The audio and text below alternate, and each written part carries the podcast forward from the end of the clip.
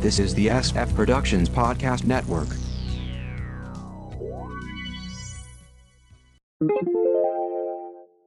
How I Got My Wife to Read Comics, Episode 607.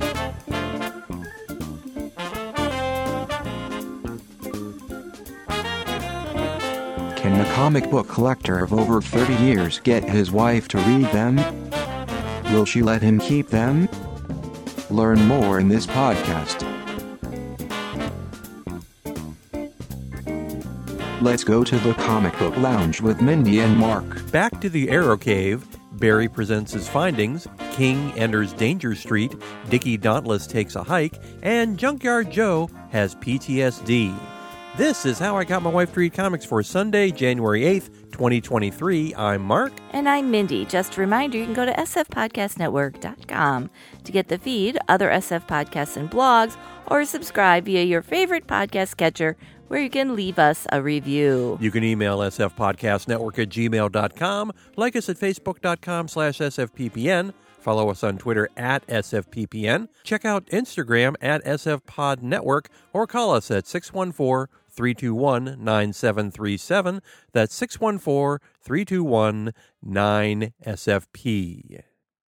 At this point, I would normally note that we have four weeks of comics to cover, but in this case, it's only three, as there was nothing in my poll this week. This is either a sign of the comic industry collapsing or me being more selective, or both. Well, if it's you being more selective, you're being very good at being selective. Stargirl, The Lost Children, number two of six by Johns, Nauck, and Herms. Red Arrow and Stargirl are breaking into the Arrow Cave.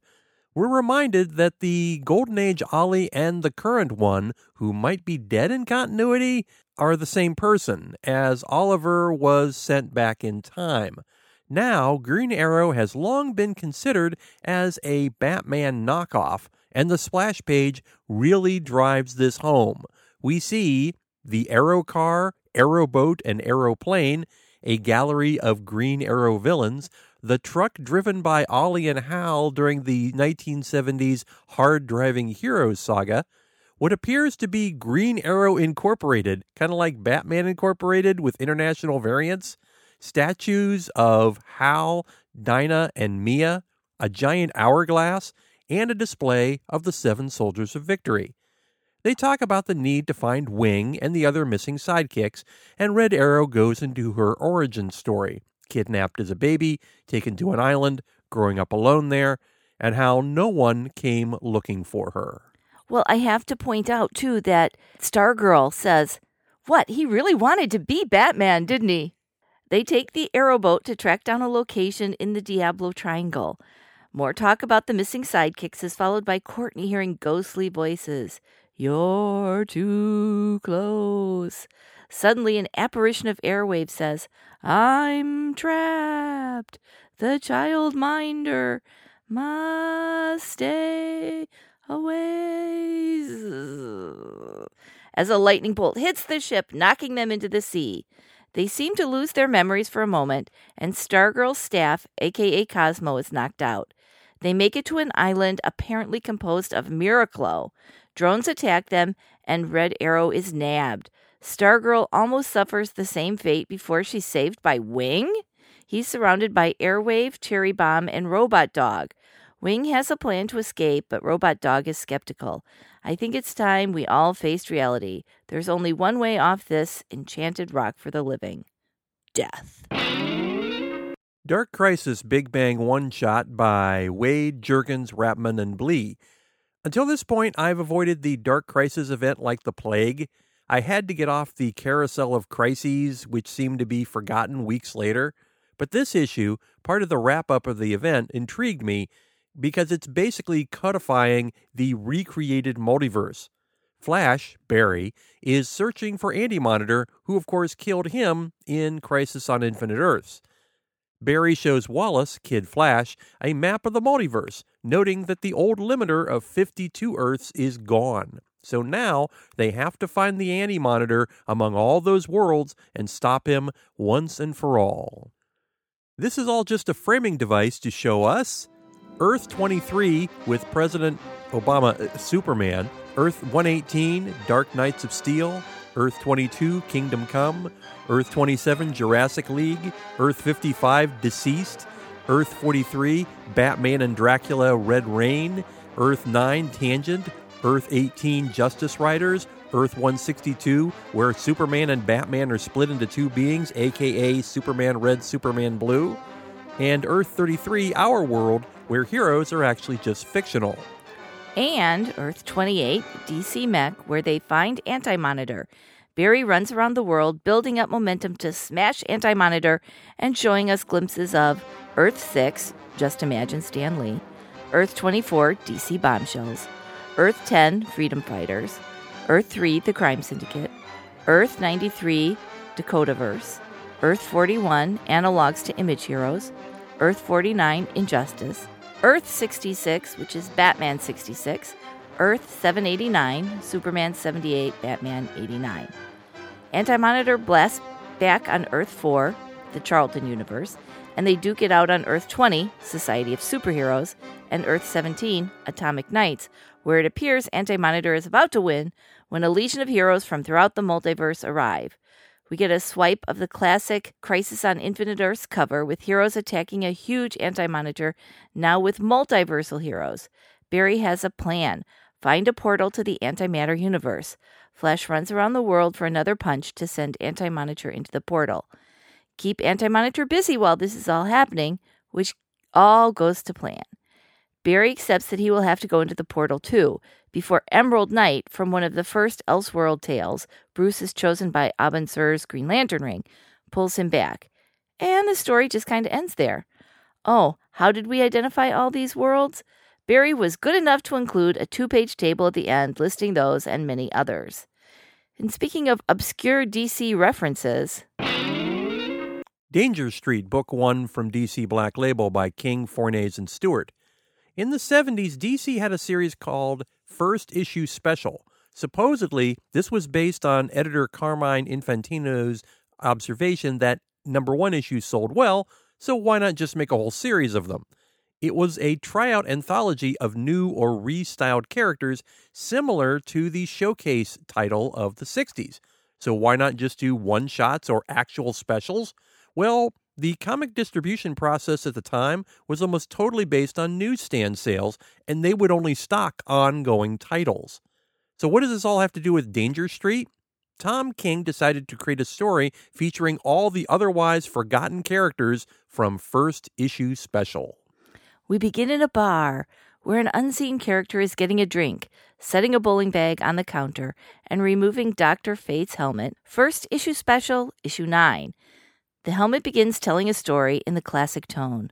Once upon a time, in a far off kingdom, a kid gang named the Dingbats of Danger Street, issue 6, are driving a dune buggy out of town where a princess named Lady Cop, issue 4, yay 70s feminism, stops them as they are underage. The gang argues among themselves as they try to get the cop to let them go. In the Far East, New York City, an ogre, aka the Creeper, issue 7, is taking out an assailant with extreme prejudice. Later, Jack Ryder, Creeper's other identity, gets a call from his agent about a commentator gig at the national level. At a diner, two princes, the alien Mikaal Tomas Starman, issue 12, and Warlord, issue 8, are awaiting a third person who turns out to be Metamorpho, issue 3. He's the one with Dr. Fate's helmet, and he paid an arm, literally, for it. There's a lot of arguing, and they go out to Metamorpho's car.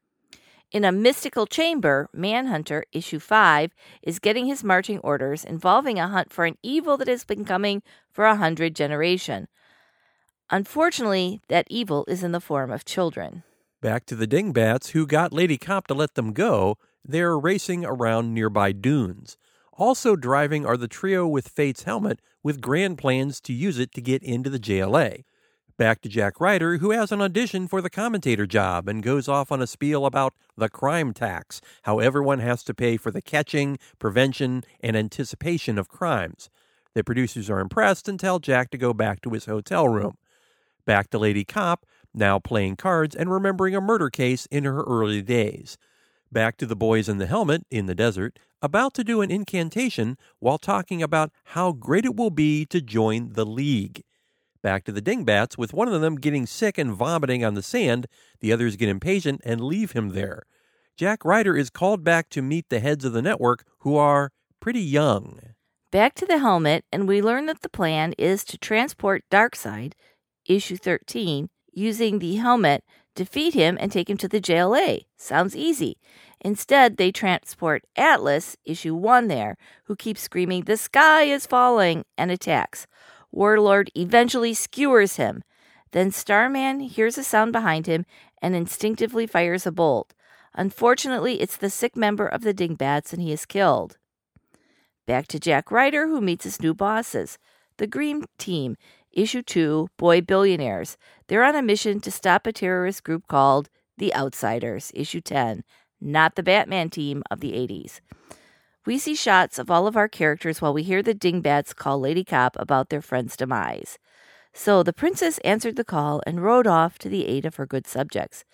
But she did not yet know what terrors awaited her in the harsh and searing sand of the western desert. To be continued.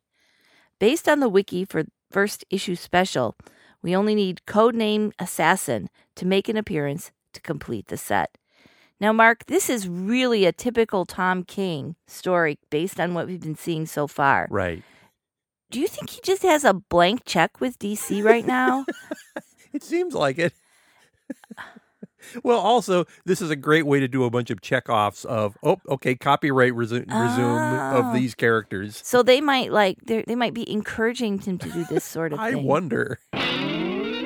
Miracleman, the Silver Age number three from Marvel by Gaiman, Buckingham, Bellaire, and Klein. We have reached the first issue that was not previously published. Gaiman and Buckingham did produce the original version of this issue, but it was never published as Eclipse Comics collapsed in 1994.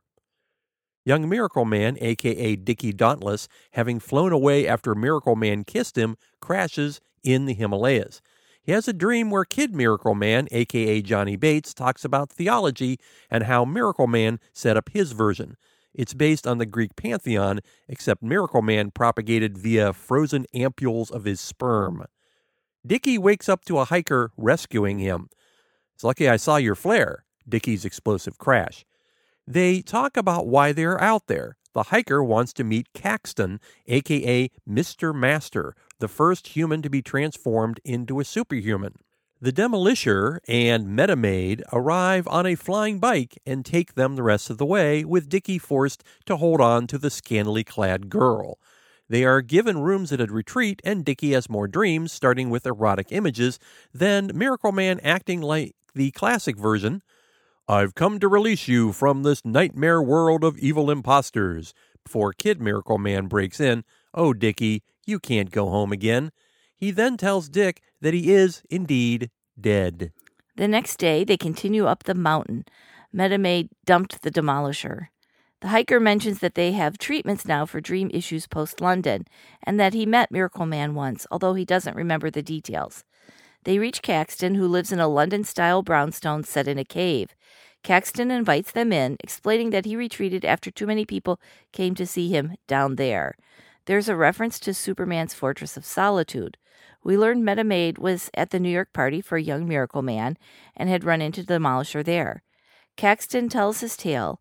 He was the first to be chosen by lottery to be given powers, with eventual plans to give them to everyone, which never happened. He then tired of being a superhero and asked Miracleman for some gold kryptonite, something to take away his abilities. Back to Dickie's dreams with Kid Miracleman saying that Dickie is the one to finish what he started.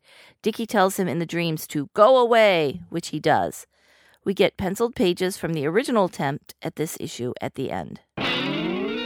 Junkyard Joe, number three from Image Mad Ghost by Johns, Frank, and Anderson.